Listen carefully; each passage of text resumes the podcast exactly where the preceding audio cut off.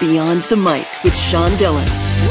We're joined on the Starline by an award winning Jewish playwright, screenwriter, and storyteller. He has projects in the works for HBO Max, his latest effort about Joseph Stalin's daughter. The neurotic playwright has tackled everything in Svetlana Svetlana. We welcome Dan Kitrosser. Hello, Sean. How's Texas doing?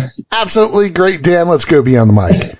Why did the story of a Cold War's most famous defector leave a taste in your mouth that said, yeah, I can work with that. well, um, it's a long story, one that uh, goes back almost 10 years. I, I, I read about her a couple years after she died, and her life story was uh, something that I never expected. You know, we I we've all grown up hearing the name Stalin, and we all know about the mustache and the man behind it. Hearing about the story of her daughter, which at turns is, you know, everything that you would expect from someone who grew up in the shadow of a tyrant and then broke free and then once she broke free, it's a story that you never expected. And it took her twists and turns through multiple continents, in and out of strange uh, paramours, lovers, and other tyrants that you would never expect. And, and it just it just blew my mind. Your baby, We the Animals, won awards, but why is Svetlana Svetlana so important to you? You know, you go through life with uh, as a as an artist or writer or whatever you feed off of stories and you also feed off of the people that you work with. So We the Animals, I uh, co-wrote with one of my best friends in the whole world, Jeremiah Zagar, uh, who's gone on to direct Adam Sandler and Hustle. You know, and that whole project was just filled with so much love. We went to Sundance with that one. I got to hang out with, uh, at that time, the Daniels, who just won Academy Awards, they were in my Sundance screenwriting class, and we were just fools sledding on cardboard boxes in Utah, um, and now they just won Oscars. And so that chapter is filled with all of those memories and also a, a beautiful movie, I, I think, as well. But this one, this one attracted me because I, I myself, after We the Animals, I was like looking for my next project. I was doing a lot of children's theater. I, I wasn't really finding anything that was me. And then I read about the story of this woman who left everything behind, who was a writer herself, and then got sucked into a crazy story and and I couldn't let go of it. Well, that brings up this question. As you research Svetlana, yeah. what fact still blows your mind to this very day? Well, this is the fact has to do with the names. So, Svetlana, one thing that I just want to tell you and your listeners is that, uh, and this is just a little detail, and I'll just have you hold on to it, put it in your pocket, and we'll think about it later. Svetlana's grandmother's name was Olga. Okay? You got that? I'm going to quiz you later. What was her grandmother's name? It's not a trick question. Olga. Fantastic. So forget about it. We'll come back to it later. Svetlana was born the darling little uh, daughter of uh, Joseph Stalin. Uh, but of course, growing up as Stalin's daughter wasn't all peaches and cream. They didn't call his reign the terror because it was fun. So she sent his, uh, he sent her boyfriend to the gulag when she was 16, killed her uncles and aunts. Um, and then after he died, about a decade later, she finally, in the middle of the night, in the middle of India, she races to the U.S. embassy and defects. All of that is a crazy story, which uh, comprises our first episode, which you should really listen to. But what happens after that is the most bonkers tale that I've ever heard because Svetlana becomes an instant celebrity in the U.S.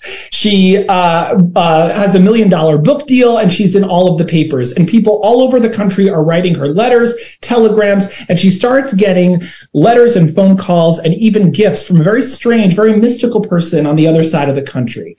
Uh, this person found Svetlana extremely fascinating and beckoned Svetlana to come to her desert compound out in Arizona. Her name was Olgivanna Lazarevich Hinzenberg Lloyd Wright. Olgivanna was Frank Lloyd Wright's widow, um, uh, the famed architect. She was still running his sort of architect commune out in Arizona, and she believed that Svetlana was the reincarnation of her dead daughter. For she also had had a daughter named Svetlana. And so she beckoned Svetlana to her commune called Taliesin West in, in Arizona, and she uh, presents herself to be the motherly figure that Svetlana was always searching for because uh, Olgivanna's name was not merely Olgivanna, that was a nickname. Her name was Olga Ivanova Lazovich Lloyd Wright.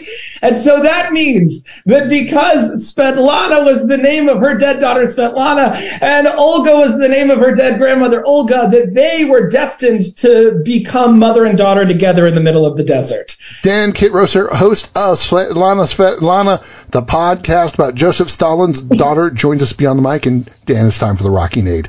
It's just eight random questions. Answer with the first thing that comes to your mind. There is no pressure. Growing up in Philly, I got to ask the most important question. Pat's, Geno's, Dalessandro's, or Campo's? Oh, well, I lived a mile away from Dalessandro's, so I got to go with Dalessandro's. What's the best thing about your Writopia lab, Dan? Uh, the fact that uh, the fact that the youth's voices are so much more hilarious and brilliant and powerful by your pupils you'll be taught said Hammerstein, and every day working with the youth there is uh, is a magical day. What's the first typewriter you ever owned? Oh, it's the one. It's this one. It's my grandmother's, Grandma Dell. She's no longer with us, but she left me her typewriter. What kind is it? Uh, what is it? It's an Olympia, and it weighs about a thousand pounds. What's the best thing about PS 122? Oh, the best thing about PS 122 um, are just like all of the shows where people were extremely naked. That's the best thing. Do you ever catch yourself talking to yourself? I mean, I talk to myself all the time. For all I know, you're a figment of my imagination. I am. what inspired you to be an artist? Um, that would probably have to be my dad, uh, who is a magician um, and part-time lawyer. Dan, what's the one thing that's taboo for you? Oh, um, uh, I guess like not talking about my digestive tract. have you found your people yet? I have found my, I have found my people, and specifically with this podcast, it's Allison Joy, Adam Weber, Catherine Isaac, Joe Batsilowitz, and the whole crew at iHeartRadio and Documentary Group. This is my tribe, and I am so grateful to work on this show with them. Dan Kitrosser from the podcast Svetlana Svetlana joins us beyond the mic, and it's time for one big question. Dan, how is Jordan's road to becoming a speech and language pathologist at CHOP motivate you every day? Oh my God. Well, he has to get up in the morning. Um, you have done your research.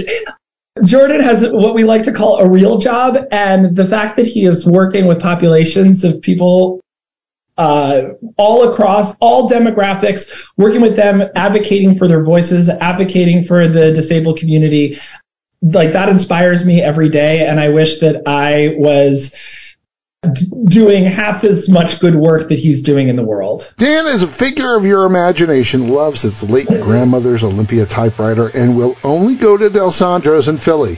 His podcast, Svetlana Svetlana, is available wherever you find podcasts. Dan, thank you so much for taking the time to talk with us today. Oh my God, Sean, this was the best. Have a great day. And we will. And that, my friends, is a Beyond the Mic shortcut. You.